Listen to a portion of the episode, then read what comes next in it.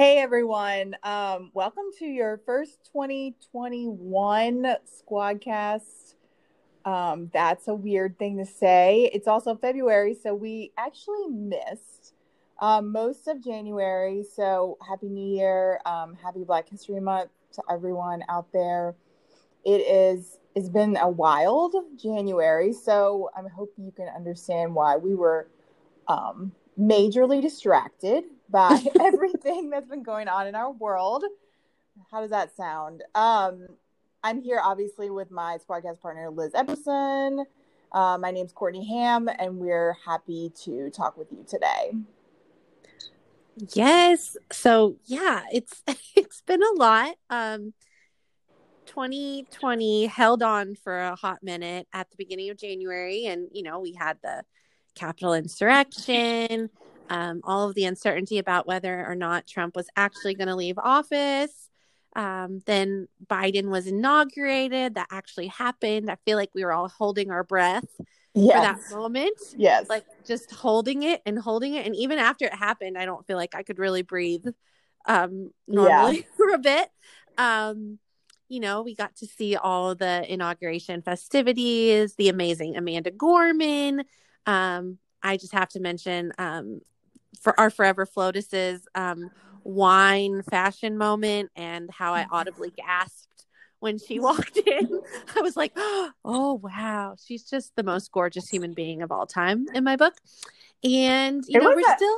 Um, oh, I just want to just interrupt for just a second is to say like that was a pantsuit moment. Oh, and dang, yeah. Shout out to all the women before her that have been giving credence to the pantsuit. The pantsuit is alive and well. It's amazing. Keep she going. gave me like a like a not to disrespect the Flotus, but the Forever Flotus, but like a spy who shagged me kind of vibe. Like she looked like yes. she could also be working for the CIA and running the world and like I don't know. She's just amazing and I love her so much. Um I felt like Lady Gaga like was like awestruck by them and I when she was like talking to them I was like that's how I would be although I probably wouldn't even get any words out because I just think they're such lovely human beings and it was just such a like it was like a really bright moment. Like I felt like my cold little cold dead heart like had like swells of patriotism. Yeah um, I was like is that what that mm-hmm. is? Is that that feeling? Um so I just cried a lot on inauguration day, actually. Um, oh, I wept. I kept yeah. crying. Yeah, it was. It was just like, oh, like okay, like we have been through it collectively for the last four and a half to five years, and granted, you know, of course, um, Biden is not perfect, but there is no doubt in my mind that things are going to improve albeit slowly, but things are going to get better. And his flurry of executive actions that were all so much in support of a more fair and a more equal US were very encouraging to me. And, you know, all of this has been happening while we're still in a pandemic. So there's just been a lot, a lot still going on. Um, and I'm excited to be back here with you and, and talking and reflecting on all of this because while all this is going on um, in the background, we're also still like practicing social work every yes, day. Every so, day. yeah, it's a lot. And Courtney started a new job. I did, and it is um, it's a lot. I, you know, like new jobs are really funny um, because you're excited, you're ready to go, and then. Um, well, sometimes, sometimes you're ready to go, but sometimes then you're like, okay, what am I doing? And then you're in a bunch of like maybe meetings because at this point in my professional career, there are a lot of meetings. And meetings. Uh, yeah. And so you're on like WebEx or Zoom, and then you just like you're by yourself. So like you get out of the meeting and instead of like having like a little chat after the meeting or like going to have lunch or like debriefing or processing. None of that stuff is happening. There's no informal like colleague time. No, zero. Yeah. Yeah. Totally. And and and everybody's just sitting there like Bernie in his mittens. Yes, exactly. Just after the meeting, you know, just shout out to Bernie for giving, for giving me like a little bit of life, even though I literally am not his fan. And it has nothing to do with his politics. It's just a personal preference. But I am like, Bernie, thank you. And I just, I, I mean, there's so many people who've unpacked why it's cool. But also, I think it's cool that he was just like, yes, we're in a pandemic. Yes, I'm going to sit over here. Right. Like, and I'm going to be comfortable yeah. and bundled up. Yeah. And I'm going to wear these really adorable um like home homespun mittens over here. Yeah, I'm going to represent who I am at all times and I think that's, you know, anyone can learn from that, right? Like just do the thing, be yourself and people are going to judge you and you just have to let it go. Um so yeah, I thought that like after we did a little bit of, you know, a recap, I did want to sort of trot out this weird work issue that I'm having. Um, and I don't know if anyone else has come across this, but here's here's what I'm facing.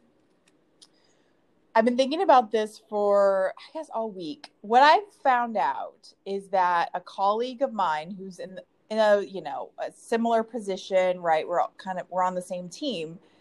She is in the struggle zone Mm, and mm-hmm. I could tell that because obviously my feelers of social work came up. We're on video. Your spidey sense. Yes. My her video, um, the way she looked on video, the way it seemed like she was a little glazed over, overwhelmed. Um, sometimes people can't please don't try to hide that on your face. Like it's kind of actually a good cue.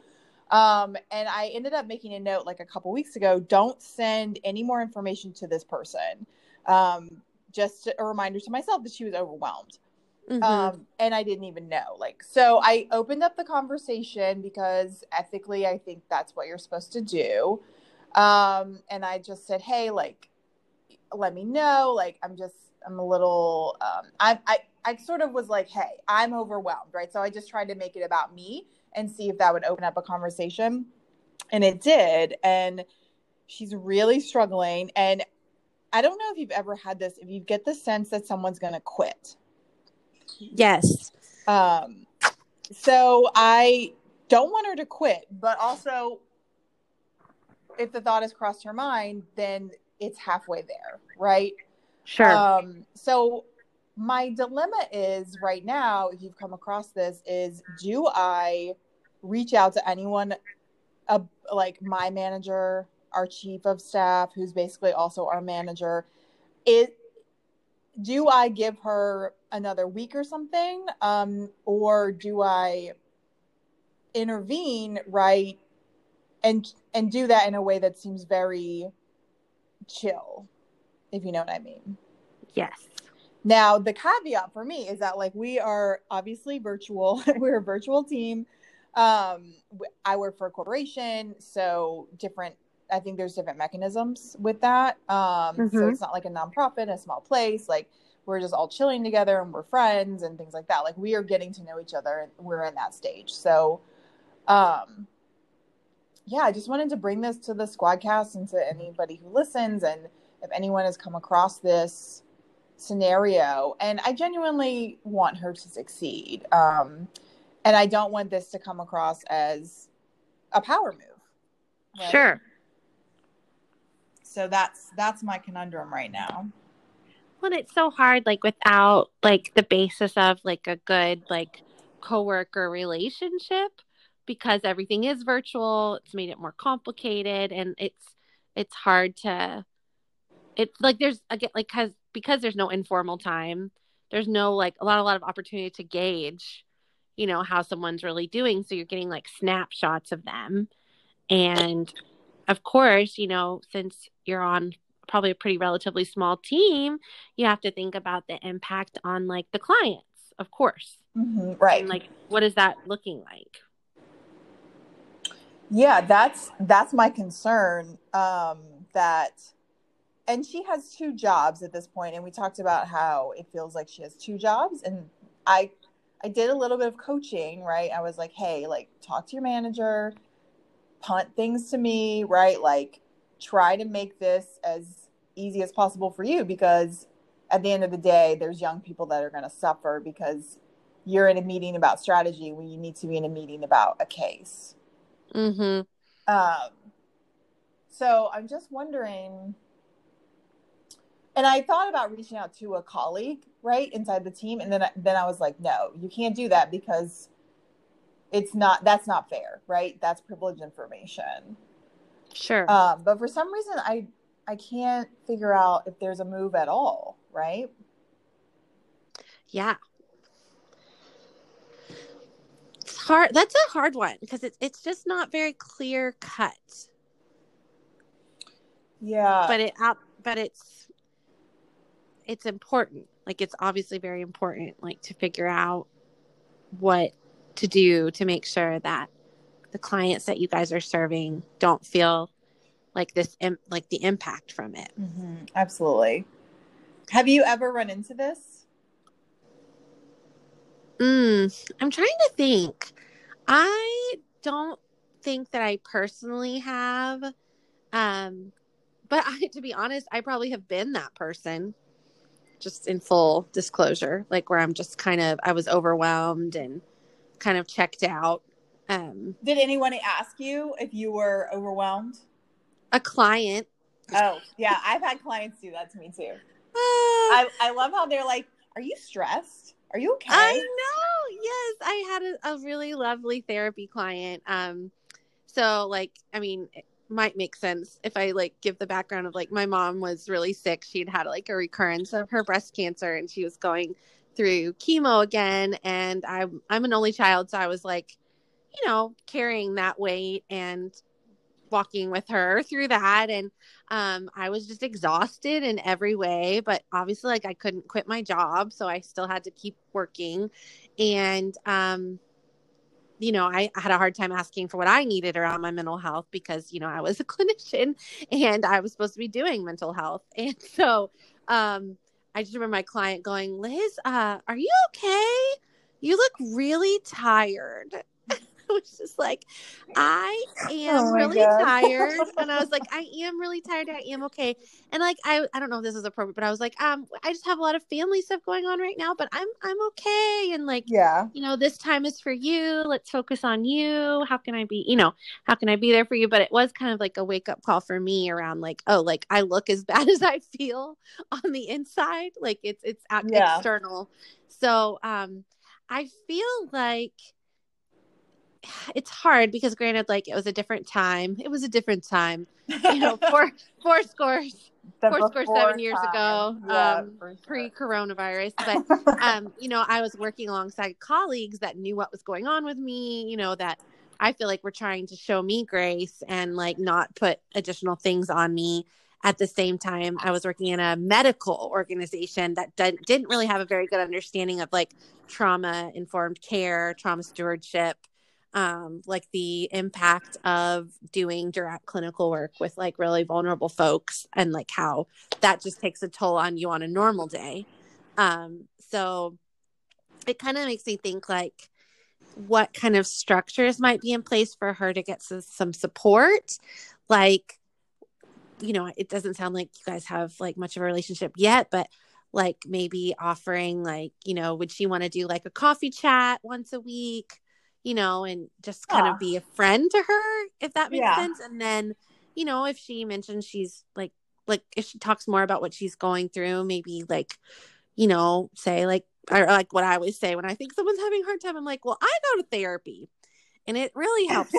so, like, if you're at a point where you think you'd like to talk to someone, I'd be so happy to help you get connected with someone. This is, you know, we are like two like weirdly subtle like creatures like both of us do things like that like i i remember i said to her yesterday well my therapist told me just like dropped it in the middle of a like sentence right yes yes um, normalize mental health yeah i was turn. like yeah I was like, well, I, you know, I go to therapy. I, I was like, oh yeah, sometimes I do yoga. You know, some, just like trying to be really clear about the fact that, like, oh my god, like it's okay. Also, I I mentioned to her what my therapist had told me, which was um, the advice to slow down, right? Like, none of this is going to be built in a day. You are in no way getting fired this early. Right. Um, you're actually showing up to meetings, participating, and doing the things. So um, you're in a secure place. And I think that um, I know there's one manager that I felt like reaching out to like a hundred times, being like, "Hey, like, basically the question would be, hey, if if I knew someone was struggling, what's what, what do I do with that information, right? Like, Mm-hmm. um, Yeah. where do I Hypotheticals are always good. yeah, Yeah. where do yeah asking for a friend wink wink Yeah. um and i think that it would come off as me which is part of the reason why i don't want to like hypothetical it but mm-hmm. um also like Maybe you could just say like another like like a, a like um another person that I know that's working for our company. yeah uh, yeah that's true yeah Like so it's like not as like you know, close. Like where they'll be like, Who is it on our team? Or what can we do for them? Like so it's like more like more vague. Um that might be okay. It's it's hard to know. It's hard to know. Um and you know, maybe just like like offering to like help them like talk through their task list too like you know what is the most overwhelming thing for you right now? And is that something like you have questions about or i could be a support for for you? Like i don't know like just trying to figure out what is the source of the overwhelm like or is it there a more specific source um versus like just general overwhelm um because you know they're doing a new job during a pandemic and um that's you know it's it's a hard time. Yeah it, it is. And um you know the only thing i know about her is her name. She doesn't have children. She's Mhm. white. Um and you know she's working hard. And um so i just feel like um yeah it's it's just a weird it's a weird thing to wrestle with. I think that um if we were in person it would be easier for me to just like silently give cues right? Mm-hmm. um or or something like that. And i don't want to focus on someone else right? I also need to like bring back the focus to myself um uh, shout out to al-anon meetings which i try to attend every single day um yes. to try to get some you know serenity which is a fun word that i don't understand but um you know and what is that? I know I'm just, exactly. I'm just kidding. Know it's, it's, it's very aspirational. Very i like it. yes very I like it. yes I, I've all the things. Um so yeah i'm wondering like yeah am i just overwhelmed right? Am i just like projecting or something like that? But i my last in my last well it's kind of i feel like a recurring theme of our of our squadcast we kind of have talked about like like you said like you can throw someone a rope if they're drowning but you can't make them swim Yeah. so it's like just that rem- like remembering and re- like reminding yourself of like what the limitations are to providing the person with support you know and Mhm. yeah I think that's always really healthy and good. Like just to say, okay, this is how much I can do. This is how much I have, you know, and the rest of it is kind of on them, like to reach out for what they need. Um, but I always want to feel like I did like whatever I could, you know, like I offered or I listened or I, you know, provided the support. And then it's really up to that person how they proceed, you know? Um, because man, that's hard for me to be honest. Like I want to fix everything still and I'm constantly working on that. Um but I i know I think right it's so important to like especially when you know that it's going to impact other people, especially like vulnerable people, you know, it's like no, like this really does need to be fixed or you know, get better. Mhm. yeah yeah yeah absolutely yeah i wonder too like i ha in my last job i really got very firm with myself and i was like no you're not working on the weekends you're not working past the time that you're done like but also my brain turns off right Mhm. um and so i just wonder if i need to like revisit um that sort of hard boundary um and also like i'm coming off the addiction of case management and Sure. the adrenaline of case management and um, i'm sort of detoxing from like being in charge of col- you know collaboration or coordinating someone's life and their resource access and um, i think that's a sort of a longer unfolding so i think if I think through this in my weird Al-Anon way, like I do sort of look for situations, right? So I think that's why I'm like treading carefully and saying like, okay, am I just making some up? I'm making this up, right? And I think social social workers in particular are so sensitive to other people, and we're so sensitive to what's going on around us that. And we do have some intrinsic knowledge. I mean, like we just do um, because of past trauma or you know education mm-hmm. and, and all the things right so um yeah i just i'm glad i'm glad i tried this out because i do think that like it is something we come in contact with but i will read stuff on twitter and online about people getting fired for admitting weakness right admitting they have mental health problems admitting they've thought about suicide like and I just wonder what the lines are, right, at all times. Right. Right. Because even during a pandemic, we're still in this like capitalist, performance oriented, driven place in our brains. Like it's like, you know, like all the people, everybody that's like been like, why am I having a hard time doing things? Or like, I can't seem to find energy and I'm like, there's a meme, and it's like the therapist, the therapist is like, "Am I on? Am I on mute?" Because the therapist keeps going, "Because you're in a global, you're in a global pandemic."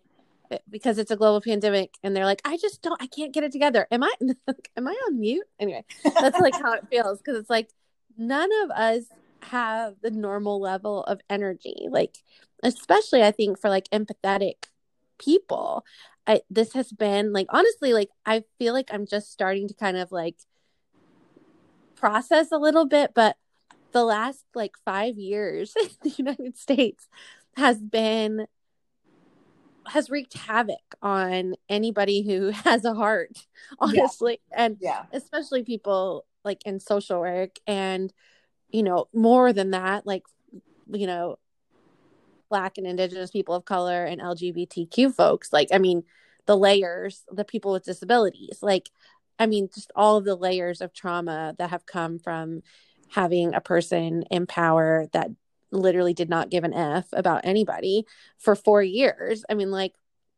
I think we're all still kind of processing that. And, um, you know, I have found myself like, like it's like my brain is still on like the little like hamster wheel of needing to know what's happening all the time. Yeah. And then I'll like go to pick up my phone and I'm like, oh wait, like we've been left with a responsible adult. Uh huh. Yes, like we, we there's a response two, two actually two two that are smart and kind, compassionate people who seem to be working really hard to make things better. Yeah. Right. And I have to that's like my new mantra. Like I go to like check the news and I'm like, you know what? Do I really need to do that right now?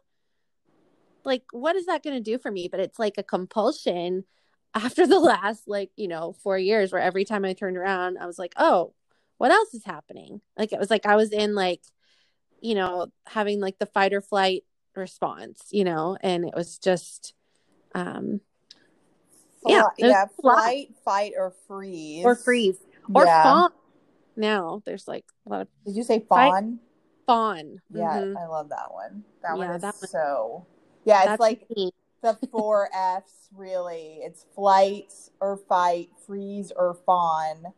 Um, yeah. And those are now our, you know, encapsulating trauma responses. There will be more for sure. Mm-hmm. Um, I think freeze is great for sexual assault, um, just as an off topic. But um, yeah, I think that like every time I turn on the news, I am like, oh, that's really chill. That's really chill you know like yeah. like i'm just waiting for some like panic and you know what's funny is that um the day after the uh, the inauguration i listened to npr which i hadn't listened to npr in four years uh-huh. because uh-huh. i felt like they were just skimming the surface and I was annoyed by it. And but I normalizing wanted, it, like, yeah, like, yeah. like legitimizing like For very sure. weird things. Yes. Yeah. And I was, I was a diehard MSNBC person because I felt like that they were the alarm system for me. And I, that's how I felt. Right. Mm-hmm. Um, and now every time I turn on MSNBC, I'm like, yeah, this outrage, I this is a higher level than I I agree with, right? so like I just turned it off and it was like a switch for me. Um and sometimes I check in with NPR, sometimes I don't. Um I, I at this point I'd rather read about it than mm. um, listen to it, which I think is interesting because I mean I was I was binging MSNBC all the time. Yeah. Um, about Trump and about this, yeah. and it was it was like it was a like, light switch. It's just like someone needs to help me make sense of this, and I need to feel like my feelings are not like I'm not alone. Mm-hmm. There are other people that also think all of this is not normal. Right. You know, it's it's you know like it was really i think maybe it was like almost like our like antidote for like being gaslit yes, yes. like it's like everything was telling us or like all of like not all of well it's just like on like the role that like media played and like how they covered the former president and I think I'm gonna put a swear jar in my house where I have to like put a dollar in every time I say his name because I just don't want to have any more presence or power in my life. Um, but like how they covered it and how like they would say with like the most like normal newsy tone, like something so outrageous. Yeah. Like it's like it just got it became so common to hear like President so and so tweeted today, da, da, da, or like President so and so announced their new policy on da da da via tweet. And it was just like ha- that became normal but it was so abnormal. Did you have a reaction to like that kind of news? I well i feel like it was every day i would like tune in to something to figure out what was going on. Sure. And, yeah. and i i wasn't surprised anymore but it was just like cumulative there was just a cumulative like despair i think that that set in. And you know even some of my most like engaged friends like who are like politically engaged i feel like towards the end were just like so weary you know like it was just a very very long four years. And of course like you know there are folks who have the privilege to be weary and folks that don't and will never have the period the privilege to be weary. But it was just like it was a it really was truly like a trauma for everyone i think to to be living here for the last four years if you had like any sort of heart or conscience like it was just so hard to like watch things happening yeah. i mean you're exactly right i support that statement 1000% it was it's just been really hard and when um mean, you can't think about anything else and you forget about certain things. There was a news story on today that has been just sort of like killing me a little bit. And you know, before we wrap up, I just want to touch on it is that um, in California, of course, which is our main source of food, there are farm workers who have never been sent home. There are no social distance, right? No mask. Right. Like they're they're most vulnerable. They're also undocumented, the majority of them, and of course, we have a very high undocumented population in um, the United States of America. And the story was about how to give out the vaccine. Mm-hmm. And mm-hmm. I am half vaccinated. Um, so I got my vaccine a couple weeks ago, and the process to do that involved an ID. The process to do that involved a computer. It involved many steps in which I had, you know, my proverbial shit together, right, in order to do. Mm-hmm. And if you don't have identification, you're undocumented, um, and you're actually producing the majority of the food in this country. How in the hell are we going to be able to protect them as human beings. And I know that if Trump was still in office, I wouldn't have even been able to get to that story, let alone be able to think about it. But also now I'm horrified, um, more so than anything, mm-hmm. about the vaccine process. And I didn't know if oh that God, was absolutely. that was something you thought about or Yes. And I, I need to find this article and I'll send it to you. Maybe we can talk about it next time. But there's, uh, of course, like as in every process, there's so, so much privilege. And like the, I think the article was about how like the New York City Department of Public Health prioritized like a predominantly like lower income and immigrant and person of color um, neighborhood, and I can't remember which neighborhood it was in New York City, um, for vaccine distribution, and somehow like all of these like like wealthier, whiter folks like figured out that there were appointments available and went and took them. Wow. because again, like all the things you just mentioned, where it's like they had the privilege to like know what to do, where to go, how to go, what, you know, yeah. all of those things. Right. And so I was like, oh my God, like people are still, they're colonizing like vaccine distribution. Awesome. You know, like just thinking about like even the most well intentioned departments of public health that are really trying to figure out how to get it um, to the most vulnerable folks because we know how like disproportionately um, black and indigenous people of color have been affected by the virus it's been so much more deadly right are you there hello sorry did you lose me for a sec okay so sorry i did i'm sorry oh sorry like, um, oh, no, i'm on my phone go? and i had a phone call and i think when that happens it like cuts out or something. So sorry. Um, yeah, I was just saying it's just so insane to think about how um, those community like communities that desperately need the vaccine, like also like like it's like it's just like the whole pandemic. It's just exposed like even more so like the the just like disgusting level of inequality that we have in this country and how literally like your privilege like can keep you alive and that's what I keep thinking about whenever I see these stories around like more privileged folks having better access to everything, like along, you know, health and like communities and information and you know it's just it's it's pretty daunting and there's a lot of work to be done and i also like i had some guilt about getting the vaccine a little bit because i was like i'm not particularly old too, um, sure. i'm not young. i'm not young either i'm no right. spring chicken but I'm not in that like, you know, older adult group yet. Um, and at the same time, I was like, well, you know, with my job working in the school system, um, I do I do need to get it, like because we are likely going to be returning back to in person school somewhat soon, and you know, um, I have some vulnerable folks in my family, and you know, um, my my stepdaughter is pregnant, and you know, I was just like thinking about like I, I'm not just really doing it for myself, but for others. And so um anyway, but there was still like some guilt that came with it around like, oh, but there's so much I'm not by far the most vulnerable person on the list. Um, and still get to do this. So yeah.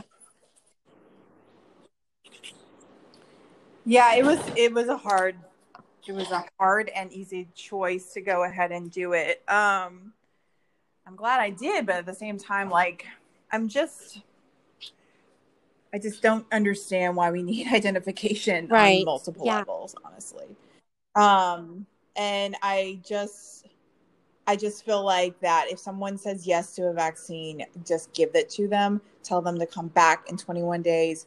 Have have the vaccines on hand. Don't make it more complicated right. than it has to be um, and find people who speak every other language besides English to try to get the word out that this right. is actually happening.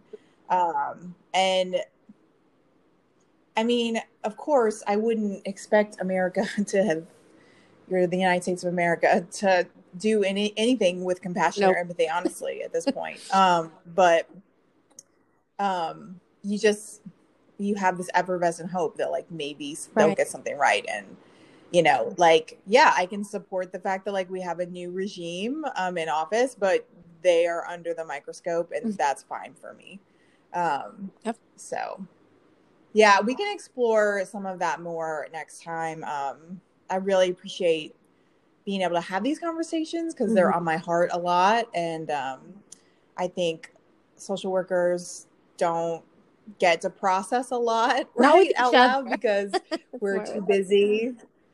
Yeah, exactly. Not with each other, right? We're just more like, "Hey, you're my friend. Can you help me?" Um, you know, we're all friends. We're all, you know, trying to do the best we can for our um, communities. So I'm just grateful for the ability to have conversation Absolutely. about it. It's definitely, you know, I feel like that's really what's gotten us through the last four years, and hopefully, what will get us through the next is like finding our people and holding on to them as tightly as we can, you know, and being able being able yeah, to, yeah. you know, check check each other and, you know, um be the antidote to gaslighting, you know, for each other. Like, this is real, right? Yeah, this is real. Okay. You know, it's normal to feel this way, right? Yeah, it's normal. I think we, we all we all need. Yeah, absolutely. Yeah. yeah, super normal. Yeah. Well, um, we'll wrap up here. I just wanted to give a shout out also to all of our new Twitter followers. I love Twitter, and we have um, been having some good conversations on there. And I think that um, I love social work Twitter, hashtag social work Twitter. And I always learn something. And so I'm excited to continue those conversations. Maybe and, um, here I get on Twitter. Another... We'll see. Yeah, I yeah, I mean like whenever, take your time. It's but it's fun. Um, I don't spend a lot of time um, on social work Twitter, um, just intermittently, but I do love the things that I gain from it. So if you if you listen, if you have any questions, if you want to be a guest, please pop in um, and DM me on Twitter. And um, I'm excited about this year, 2021. Yes, me podcast. too. Thank you guys for hanging out with us, and um, we'll be back soon. Not as long of a hiatus this time, we promise. yeah. Yeah. We'll work on our scheduling. Yeah. Thanks, everyone. Bye. Talk to you soon. Hey, Courtney. LOL. All right. Um, are you ready to kick us off? I am ready. Let's do this. Hey, folks. Welcome back to the Squadcast. This is Liz, and the amazing Courtney Ham, and we are here on this very cold uh, Galentine's Day, and uh, we're excited to hang out with you for a bit. Yeah, it's um, we're in Kentucky, so depending on where you are in Kentucky, it is either really snowy, it's snowy with ice, or it's just crappy, like gray cold. Mm-hmm, so mm-hmm. Um, I hope that you have a good view wherever you are of course, if you're in other states, um, especially southern states, I hope that you're having a wonderful day. And I'm very jealous about the fact that you have good weather. Um, yeah, so um, we're happy to be here. We had a couple topics. Valentine's Day is one of them. I had a hilarious reaction when you said that. um, and then um, we wanted to talk about mental health and access to mental health and the barriers around mental health access. And I think that as a like cis white woman, I've had barriers, which just means that the trickle down effect, as a, also as a person with healthcare, um, has I've had barriers. So I know that anyone at different levels has definitely had barriers. So I think it's a good topic to discuss. Well, I first really want to hear your thoughts on Valentine's Day. Now I'm super curious. Yeah. So, um, as it, what's funny is that I've been rolling my eyes at Valentine's Day posts. I think mostly because it seems like a great thing for like straight women to do. Yeah. And it just hit me that it was more like a straight gal holiday just when you said it. Um and I would love it to seem more like a cuddly, like we all get together, yes, um, and like be friends. But it, I mean, gal is in the in the the name. So, I mean, as a person who dates women, um, it seems like every day is Valentine's yes, Day. as it should be. and so, like, I just think it's cute and very heteronormative for this to happen. I also feel like that, and I don't know how you feel about Valentine's Day, but I think it's a good, um, it's a good practice because also I think it focuses on women as opposed to talking trash about men. Does that make sense? Yes. Yes, although so, a lot of them deserve to have trash talked about them. But yes, I, I think yes, I think do. it's really um what what I kind of like about it. And granted, like I've never actually like celebrated it or had it thing, but I usually well, I tell my friends I love them all the time. It's a little weird. Yeah. No, I love weird you. for them. like I, I yeah. yeah. So um, it's not unusual for me to tell my friends that I love them. So maybe it's a little different uh, for me. Um, I don't know when I think about Valentine's Day because I uh, kind of for me, um, every day is Valentine's Day in terms of like Aw. celebrating like my um, friendships and the people that I love. That's insanely cute. Why are you so cute? I mean, it sounds so cheesy, but it's no, it isn't. true. It's Like, I, adorable. I don't need a special uh, day for it, but I do like the idea, especially because you know Valentine's Day is such a bullshit holiday for a lot of reasons. I like Yes, the idea of centering around like friendship and other loves, you know, like non-romantic platonic love. I think is what honestly has carried me through my life in a lot of ways and I like the idea of celebrating that, even if it kind of has a cheesy little dumb name. But um, it's also about like I, I not to go off on a tangent, but I had a young woman that I've kind of been a mentor and a friend to for I don't know. I've known her since she was nine years old, and we had this big like um, not not an ugly fight, but like a big discussion about how like she refused to like label herself a feminist but she like Mm. believed in all like ideas of equality. Wow. Yeah. So I was like, so you're like, so you like you don't have you can label and call yourself whatever you want, but I just am naming that like you have feminist beliefs, you know, and like there is Right, a need right. to like name that. Um, you absolutely can identify however you want, but like you're you do believe in equality and you do believe that like um, women and like women presenting folks um, are marginalized in all sorts of ways. Um, and so, anyway, it was just really funny. But like, it also reminds me of just how I talked to her about like how, um, honestly, my female friends have like carried me through my life. And I think to a certain extent with her, I kind of told her it was like a privilege that she hadn't needed feminism yet. If that makes any sense. Ooh. Oh, wow. Like I was like, I was like, you haven't needed it yet, like because she had relied so much on like patriarchy. To be honest, like her, um, her father and her like like just things like that. And I was like, well, you know, like thank God you haven't needed it yet, but like when you're feeling like shamed and judged like in a lot of ways by like society and by like by the groups that you're part of and that you identify with you need a like a philosophy and people who agree with the philosophy that like the things that are shaming you are bullshit. Yeah. you need that. Like you need that that support to carry you through. And it's really amazing. She's like one of my favorite people in the whole world. And um about like six months ago she like was texting with me and she was like so i guess i'm finally admitting i'm a feminist. I was like i was like laughing. I was like you don't ever have to call yourself a feminist. I just wanted you to acknowledge that like like gender inequality is real and like that that like you truly in your heart do have those beliefs you just didn't want to label yourself that way anyway so it was You are out here. You're out here doing God's work. Listen to you. she's the best and if But, she's like- listening you know who you are and i love you because i think she listens sometimes but Well, and I'm going to support and uplift all of this because it's literally a feminist philosophy to empower women, right? And meet them where they're at.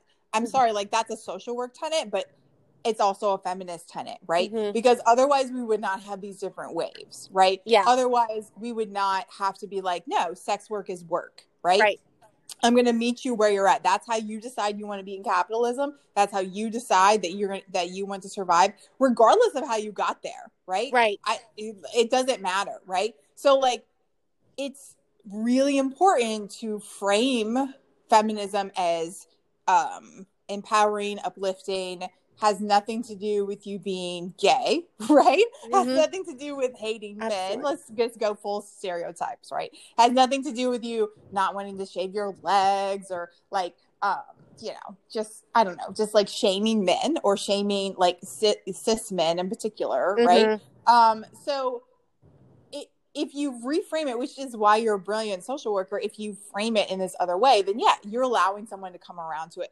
already knowing that they believe that men, women, all types of genders are equal, Yes. right? Like, like every single one. Um, yeah, it's. I mean, it's just so complicated, but it doesn't have to be, right? Like, we are. Fa- this country was founded on the patriarchy.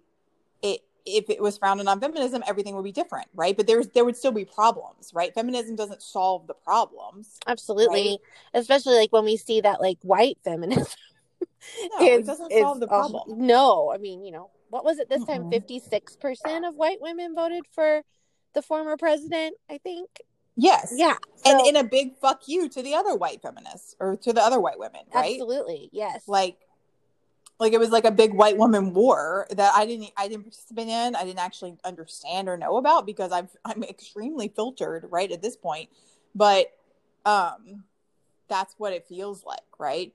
Um and you know, as a person in social work, right, we work I work around white women. Like that is so many main, especially in Kentucky. Yeah. Yes, in Kentucky. Yeah. I mean, all my meetings with the state, all my meetings with um, an agency, right? It is white women um, doing their best, feeling empowered about the good work that they're doing. And I want them to. I want them to.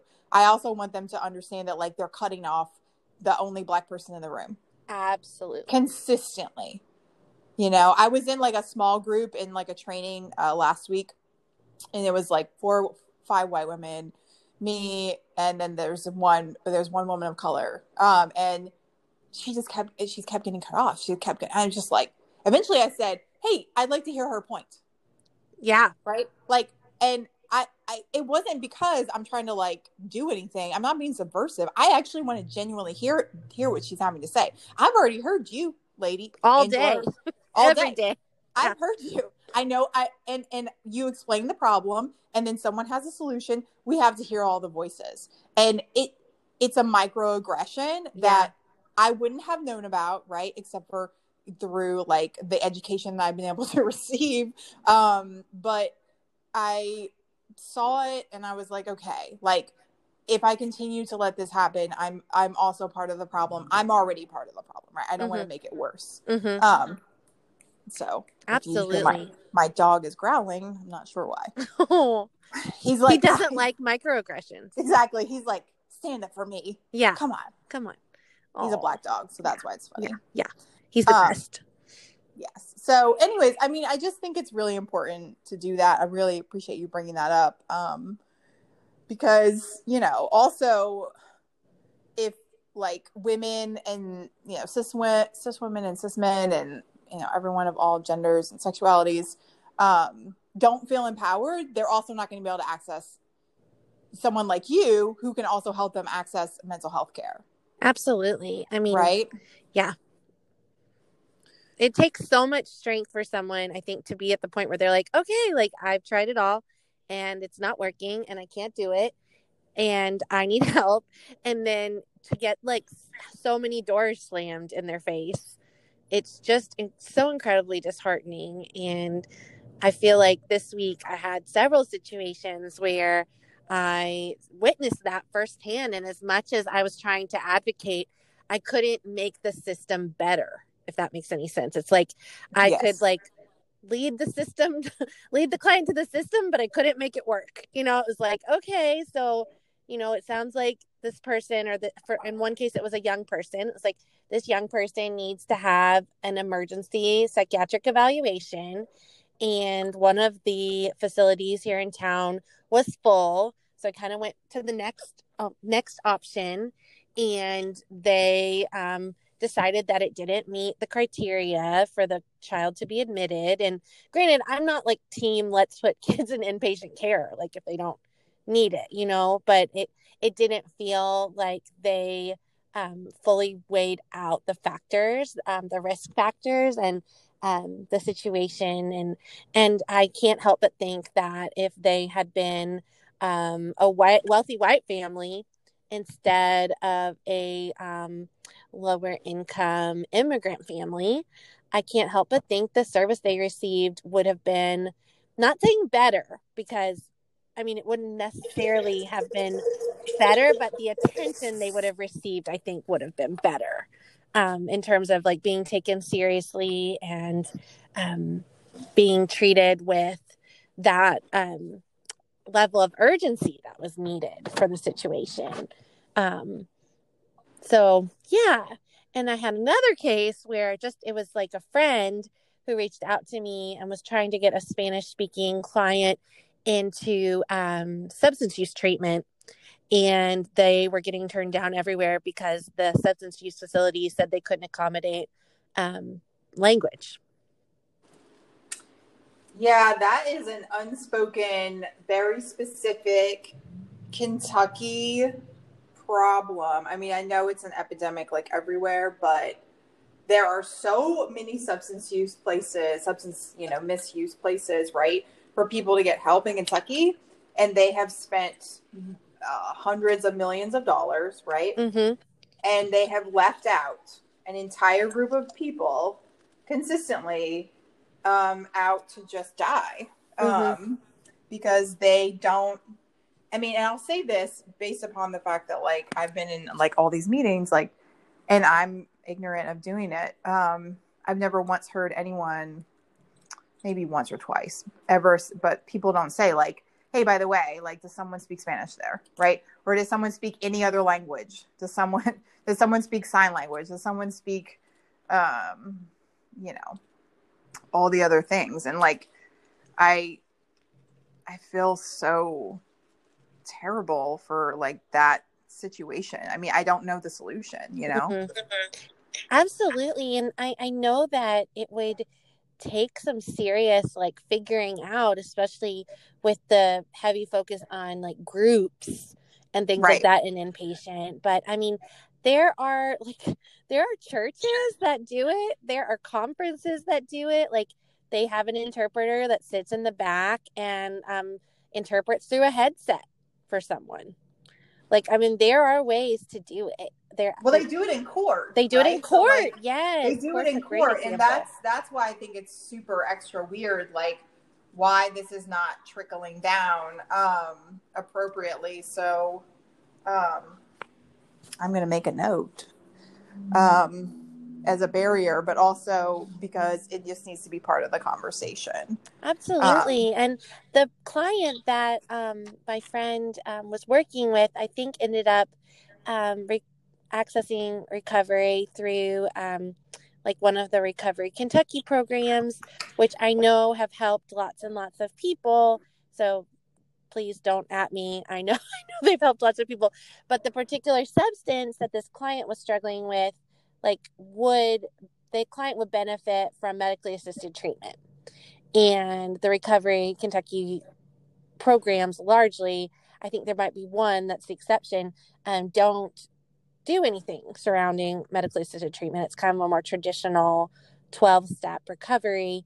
Um, and i was just thinking to myself oh my goodness like i'm so glad that one door opened and hopefully that door leads to recovery for this person.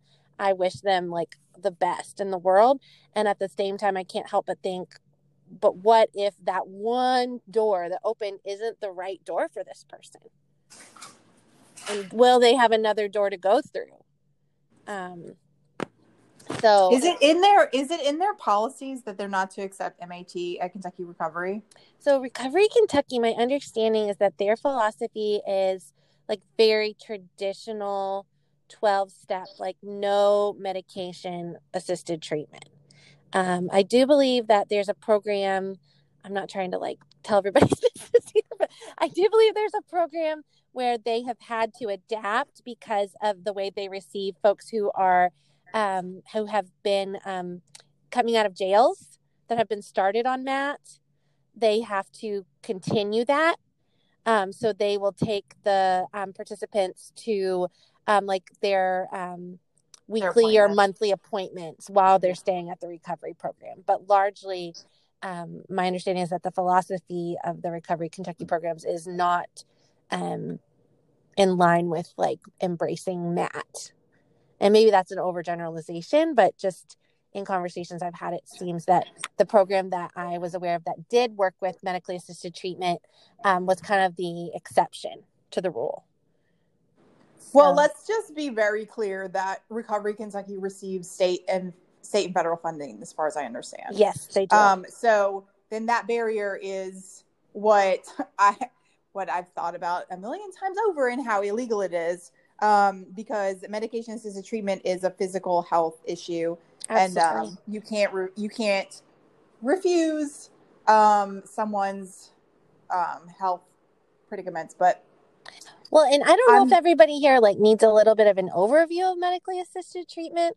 Um, I feel like maybe that might be helpful. I'll try to do my best, and Courtney, please jump in. Yeah, of course. but totally. um, medically assisted treatment um, is predominantly used for folks who struggle with opiate dis- opiate use disorders. So, um, you know, pain pills like oxycodone, hydrocodone, um, Percocets, or heroin. Um, and medically assisted treatment um, provides folks with a medication, either um, Suboxone, Subutex, um, or I'm not sure if I'm missing another one of those, but largely Sublocade is the long-term injection, and, And Vivitrol Vivit- is the other Vivitrol. Yes. So those are different methods, basically, of delivering the same medication that helps folks um, maintain um, themselves out of having withdrawal symptoms from the from the substance that they're using, um, which really can help them um, kind of clear that first hurdle towards recovery by helping them not feel so terrible physically. Um, and Well, my understanding is that it helps to curb the craving. Yes, as well. Absolutely. Yes. So um, it, it helps in several different ways. And um, it's the most evidence based treatment for folks who have opiate use disorders. Yeah, the most successful one. Yes. Um, so that's kind of why um, I think it's hard when, you know, what someone has access to isn't necessarily the most evidence based treatment for what they are struggling with. So um, I think. Well, and not to say like AA is bad or groups Of are bad or the 12 steps are bad. Um, what we know though is that it, and this is like with mental health generally, right? We have to go to therapy and we have to take the medicine, Right. right? So it shouldn't be different for people suffering. We've obviously stigmatized people who use drugs. And so we're saying these drugs are only for special people, right? And these, these, this therapy AA is for everyone, right? Right. So if you don't jive with AA, then you, you are the problem, right? And Absolutely. if, if you have medication, medication assisted treatment, then maybe you can't even come to AA because you're high. Right. That's how, yeah, Right? that's how it's viewed. Mm-hmm. Yeah, right. Yes. Um, and there have been, you know, like I feel like I've seen more and more, there are more um, like AA, NA meetings that are um, medically assisted treatment friendly. So they're Mhm. kind of like all reco- paths, all paths to recovery um, friendly and open. And, and that's really awesome because I definitely think people being in community and having support and having people that can empathize and understand their struggle is, is huge. Um, at the same time, you know, I think historically, when folks have tried to do AA or NA and they've been um, using medically assisted treatment, um, there's been um, a lot of folks who felt very shamed and and um, ostracized by that and felt like they couldn't really. Con- it's like they it was either or. You know, I can go to my doctor's appointments and my therapy appointment and get my medication, or I'm allowed to have all this group of supportive people. And what we know is that people do the best when they have all of the above, you know, just because um, the nature of addiction is so isolating and um, full of like people feeling a lot of shame usually. So, Yeah, the disease wants you to be by yourself. mm-hmm. It wants you to be alone and wants you to die. Like that's just that's what the disease wants you to do. And we speak about it as a disease just like it would be anything anything else. absolutely. Um, you know, there are people who try heroin and do not get addicted to it. There are people who drink alcohol and are not addicted to alcohol. Um, so we're we're just I mean, people are playing Russian roulette, I think, with this funding and saying you deserve this, you deserve that, right? And if it's attached to any sort of incarceration, whether it be a young person or not, um, it becomes worse and worse and worse. Absolutely. Yeah. So I think you uh, know it's the it's the it's the continual fight of of access and people being able to have access um the I think I just always keep thinking about like we want to like advocate for our clients to have the same access to services that we have or that we would have whatever that privilege looks like for us and um or better to you know yeah, or better. yeah and so it's it's hard when you know you do your you know you're doing the best you can and doing your job and trying to get people in the door somewhere and still kind of knowing that the services that they're receiving aren't um, as good as they would be if they um, had different privilege. And um, it can be really disheartening i think at times. Um, and people get discouraged you know they reach out so many times for help and if it they never really have a positive experience they do just start to kind of internalize that um that no one cares you know and and like kind of yeah, who, who, can blame them you know right. that's how i i would feel too so. Yeah i think in kentucky in particular um there's also an education barrier so i feel like i've had several clients usually men, men who can't read. Mm-hmm. and that becomes an extra accommodation right because it's workbooks mm-hmm. right so it's workbooks and reading and meditating and then doing groups with your workbook and so I feel like that accommodations are made inside like jail programs. Yeah. Right? Like someone will actually like read to them or something like that. But um that's that also shouldn't be like one of these barriers that we can't accommodate. Right. Um, you know, it's it's just we there's a lot of like very true, very real ableism that happens with um with the barriers to mental health treatment for substance use disorder. And I mean, I just want to be very clear that like people are not waking up with substance use disorder. There is a spiral of some sort, big, small, um, me- medium, right? That mm-hmm. stems from um, extreme poverty, right? Regular poverty, ex- uh, depression, anxiety, PTSD, trauma. Like, this is not people are not just waking up and being like, let's cool, let's get addicted to heroin and let's see what happens.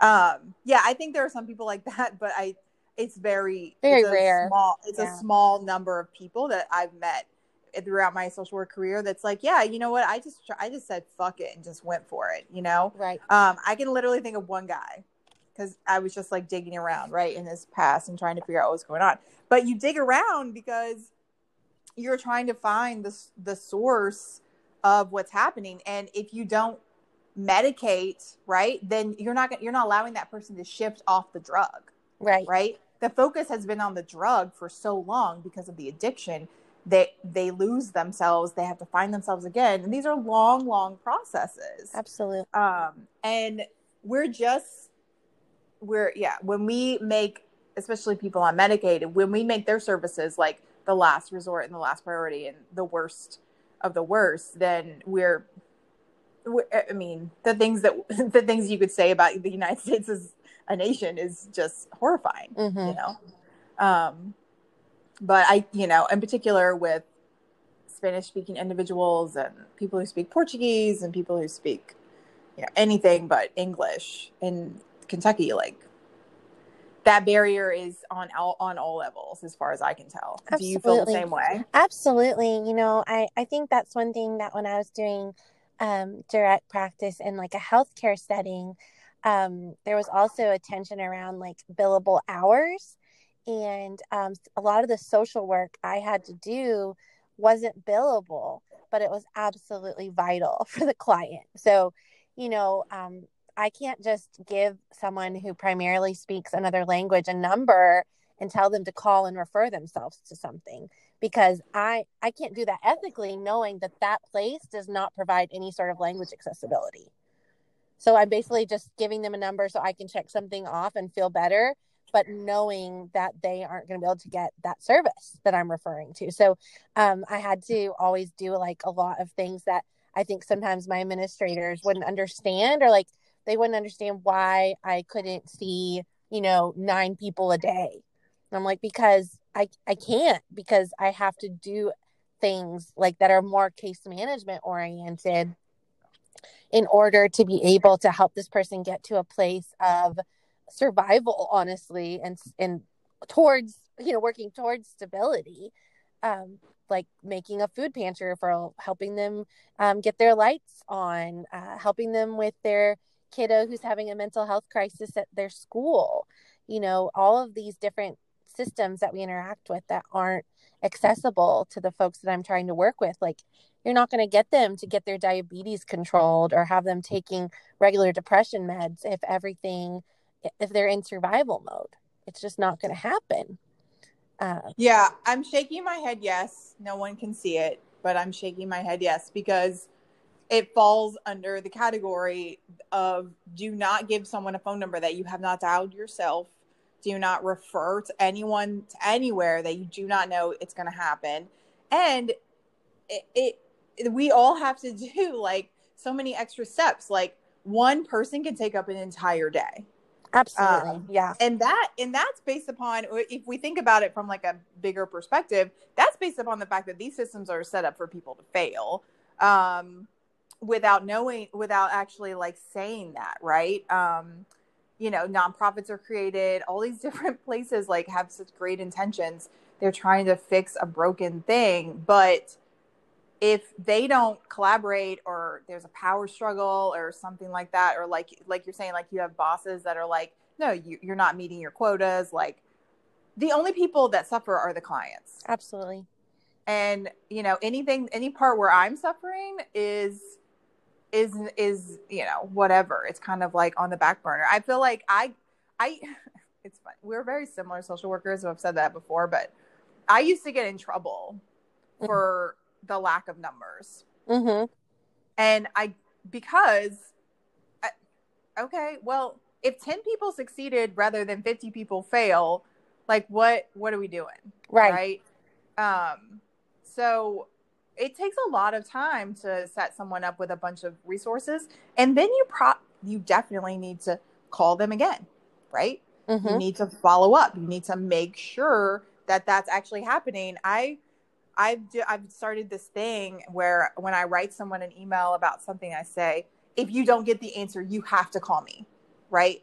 Like I need to know immediately that you're not getting what you need because I will solve that. Absolutely. Right. Yeah. Um, you know, that's why I've always given out my cell phone. I allow people to text me, like, and that's boundary problems for social workers. But at the same time, like, in in the first like three, five, ten days, right? Especially if someone's detoxing or something like that, like there has to be an advocate ready. Absolutely. Yes.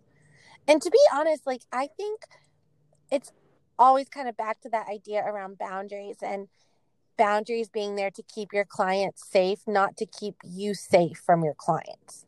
If that makes yes. any sense. Like yes. largely. Yeah. I mean, yes, you need to be safe too, but like if you're using boundaries kind of as a weapon, um, I don't think that's where we need to be. And, you know, when I've given out my cell phone, like in a crisis or something, I have actually never had anyone use it inappropriately. Honestly. No, ever. Exactly. Ever. And like, if they did, of course, I would have to talk to them about like appropriate use of my cell phone. Yes. But I think yes. sometimes what people like what people call boundaries is actually just conflict avoidance. Ooh, damn that is two for two for you today. we'll do another part two on boundaries because man, I have a lot to say because it's like if you just want to like I remember as a young social worker, like you kind of hide behind boundaries when sure, you're when you're new yeah. too. You're kind of like you're scared. This is the boundary. I need clarity. Everything's messy and stressful. like, you know, but at the same time as you kind of feel more like seasoned, um, you can kind of figure those boundaries out and how sometimes they do need to adjust and absolutely you need to practice self-reflection along with any adjustment of your boundaries to see why you're doing it and what's your purpose and you know what's your intention um, and at the same time i think like if you are just too rigid and strict about boundaries sometimes you don't you can't meet the clients where they are like you're saying like with someone who's newly in recovery that's needing a lot of um, support and resources, um, you know, you can really make a difference with them if you're more accessible versus saying, you know, you can only talk to me between eight and four and you cannot call me on my cell phone. You have to call me through this like terrible office, you know, intra office telephone system. Right. You have to memorize my phone number, memorize my extension. Um, I'm not going to give you an email address it's just asking a lot, especially when folks are struggling, you know, and and having a hard time. You never know. Also, I'm not going to give you any financial support right for you to get from A to B. I'm not going to give you like uh you know, I'm not going to give you 25 bucks, right? So for you to get some like cigarettes or like a pop or you know, anything like we're just going to just be like no, you need to figure it out, right? Mhm. And then all your like like it's just I, I I'm insulted every day by the things that we don't do, um, and the ways that we do it, and the ways that we control people. Um, so yeah, I, and you know what? It was making me think about boundaries. Is like the our all of our previous episodes from like two three years ago were about boundaries. So if you if we're going full circle here, is kind of the reason why we started the podcast in the first place Mhm. was to like talk about boundaries and ethics, but especially boundaries because it's a there's a lot of discussion in social work world about how to deal with those, Mhm. but we forget the human part of it um, when we're checking boxes. So it's just it's just always important to come back around to it. I think. Absolutely. Dang girl, we covered a lot of stuff today. We sure did. We sure did. I Did you like get some coffee? I did you have- as were you ready? I got coffee. Um Good, good. I'm gonna go and uh, pick up a couple of things at my favorite store. And um, I also feel like one thing we didn't touch on, and maybe it's another um, further discussion for another show, but um, the the attention to like millennials versus Generation Z that's been happening. oh my god. Um, oh that's my like a whole thing, but um, I just have been cracking up about like all of the memes I've seen around like side parts and skinny jeans and and you know just it's been a whole thing for me this week. Um, a couple of my hairstylist friends have like posted a lot of memes about like side parts are not about age; it's about your face structure. it's really cute. Oh wow. Um, Oh wow. it's like a whole. I I did it. I don't. Where do you know like how like? Is it really just from that BuzzFeed article? But BuzzFeed got it from somewhere. I think it's from TikTok. Like I think there were some Oh right, TikTok, which just drives our culture at this point. Yeah, it was like TikTokers were like like talking about yeah generation, um or sorry us gener millennials, which I'm an elder millennial for sure. Same, Um, same. But it was just really anyway. It's been really funny to watch. That's been my entertainment this week. Um, is like looking at some of the videos around like the differences between Generation Z and um millennials. I feel like we should find like um a young squad cast or like a younger not like a younger social work podcast and and have a session with them because that I would know. be really I- fun. you know, if you get on Spotify, and of course, I want everyone to listen to us as well. But if you get on Spotify, there's a lot of social work podcasts. Oh. Um, and so I do think that we could do like a little battle royale. Yes, that I would love to talk to like um, young millennial social workers or Me too. Generation Z social workers and like see how they view the profession because I mean, wait, we're both like what 12, 15 years in at this point. Um, so Uh, We've- we've been here a minute and so, been doing this. yeah, so I would I would love to just like get their take on things and and how they approach things and how they view like the same problems that we are still dealing with. um so yeah maybe we should do yeah that it would i think yeah i would love that too. So maybe um if you're out there please hit us up on all the socials but i will probably seek some people out. Um and then and then maybe we can get this like maybe anchor can do like four people? Who knows? Yes. um we're gonna we'll try and work it out. Um i think that's that's all i got. I mean i'm excited about this topic. I really appreciate you bringing that up. And i'm no offense to anyone about valentine's day. I'm just i just valentine's day every day for me. Yes. Um, yes. but i you know i love the fact that like it is a, it is a designated holiday and it's very sweet and um you know valentine's day is a day for love, but love is every day. So Absolutely. I hope that that. everybody listening does something like lovely and kind for yourself today um or and tomorrow um and just don't reach out if you're feeling lonely or having a hard time you know crisis text lines always a good resource and um, we hope that you have a lovely weekend. Thanks, y'all. thanks Talk everyone. bye